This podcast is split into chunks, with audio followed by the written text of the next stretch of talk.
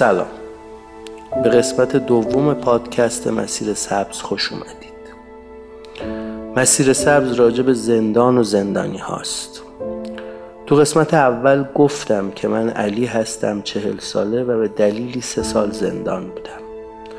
و کمی راجع به تعداد زندانی ها و آمارشون استانداردهای جهانی و این چیزا صحبت کردم. تو قسمت دوم می‌خوام راجع به خود زندان حرف بزنم.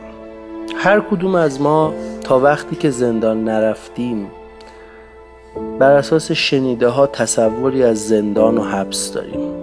مثلا بعضیامون فکر می‌کنیم که زندان های ایران شبیه فیلم فرار از زندانه یا زندان آلکاتراز یا هر چیزی که فیلمی ازش دیدیم یا چیزی ازش شنیدیم.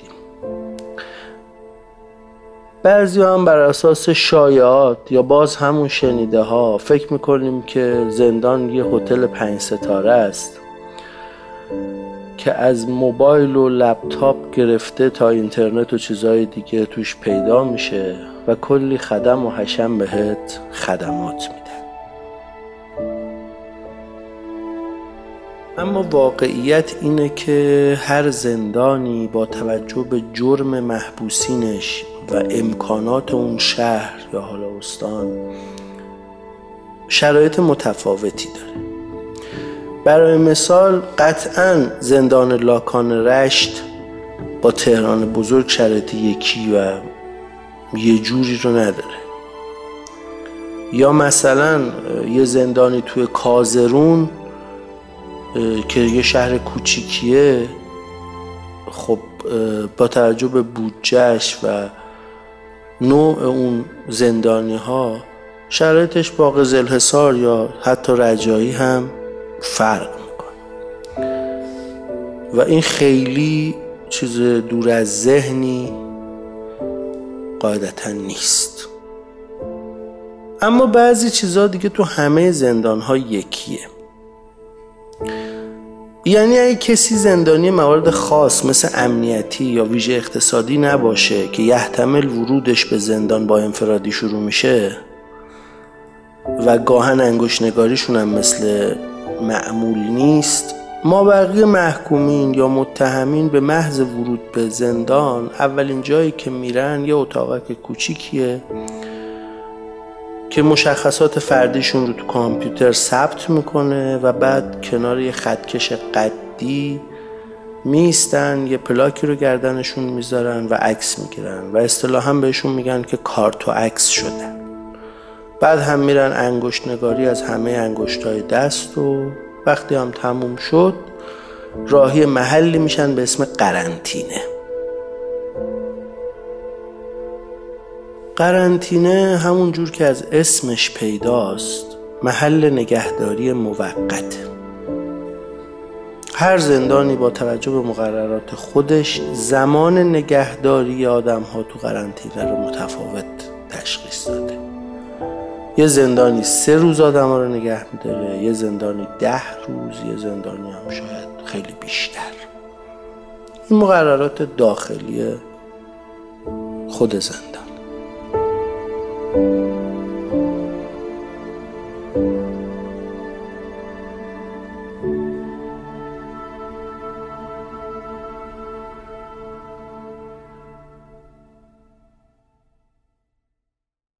دلیل اینکه آدم هایی که وارد زندان میشن باید برن قرنطینه اینه که یک شناخت کلی از محکومین یا متهمین به دست مسئولین زندان برسه.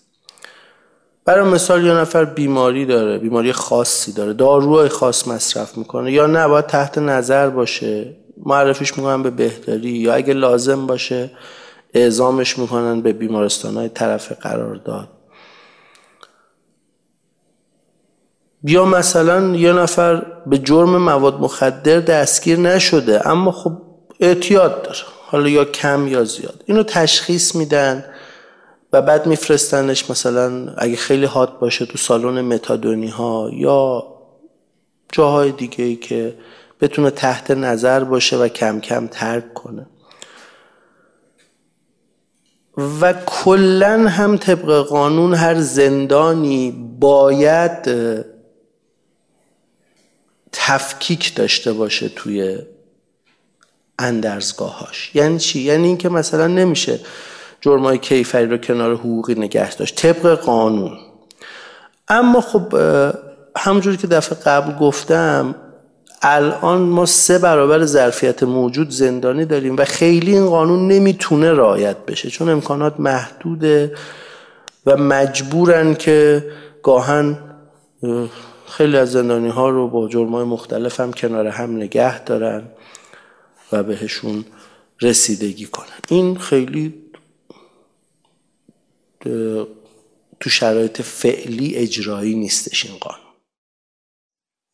یه نکته خیلی خیلی جالب تو قرنطینه اینه که آدم هایی که وارد قرنطینه میشن که تقریبا اکثرشون دفعه اول اومدن زندان یا حالا بازداشت شدن یه حس همدلی خوبی نسبت به هم دارن. یعنی مثلا یکی کارت تلفن نداره اون یکی سری کارت تلفنش رو میده که بره زنگ بزنه به خانوادش یکی غذا نداره یا خوراکی نداره بهش یه نفر دیگه تعارف می‌کنه یا مهمونش می‌کنه. یه حس خوبی داره و اون این حس دوستی و رفاقت به معنای واقعیش. یعنی آدم ها واقعا هر کمکی که از دستشون بر بیاد برای طرف مقابل می‌کنن. از یه زاویه دیگه این آدما همون آدمایی که بسیارشون وقتی بیرونن توی ترافیک سر یه ماشین جلوتر بودن یا عقبتر بودن دعوا را میندازن داد و بیداد می‌کنن. گاهن برای هم زنجیر ماشین می‌کشن نمی‌دونم از این اتفاقا. اما تو اون محدوده تو اون محوته تو اون حالا فضا خیلی دوست داشتنی میشن و مهربون میشن و باحال میشن و اصلا یه چیز باور نکردنی. یعنی تا شما اون رو حس نکنید اون همدلی رو باور نمی‌کنید. و دلیلش به نظرم اون درد مشترکیه که همه اون آدم ها دوچارشن همون زندان و همون حبس اون درد مشترک همه آدم ها با هر جرمیه و حس می‌کنن که توی اقلیتی که مجبورن خودشون به خودشون کمک کنن چون کسی که به دادشون نمی‌رسه که رئیس زندان که نمیاد بهشون مثلا نون بده بخورن. حالا یه غذایی میاد گاهن کم گاهن زیاد یا اصلا قابل خوردن یا غیر قابل خوردن. این حس همدلی دقیقا به خاطر اون درد مشترک خیلی جذاب و دیدنی و به قولی از خوبای زندانه که می‌تونی اونجا ببینیش و باش حال کنی. یه موضوع دیگه که راجع به قرنطینه بگم و قسمت دوم این پادکست رو تموم کنم اینه که به همون نسبت که قرنطینه محلیه برای شناخت آدم ها توسط مسئولین به همون نسبت هم محلیه برای شناخت آدم ها توسط خودشون. یعنی همه اون آدم خوبا همه اون درد مشترک دارا تو قرنطینه همدیگه رو می‌شناسن با هم دوست میشن و رفاقت می‌کنن. البته خیلی از آدم از قرنطینه آزاد میشن حالا یا سند می‌ذارن یا مشکلشون حل میشه یا رضایت می‌گیرن یا با دولت کنار میان به هر ترتیبی. و اینا که آزاد میشن گاهن بیرون با هم گروه های تلگرامی تشکیل میدن کار می‌کنن دوستی می‌کنن. و اونایی هم که میمونن خیلی هاشون از همون قرنطینه برای همدیگه میمونن. زندان جاییه که به شدت آدم ها به رفاقت احتیاج دارن به محبت به دوستی به صداقت.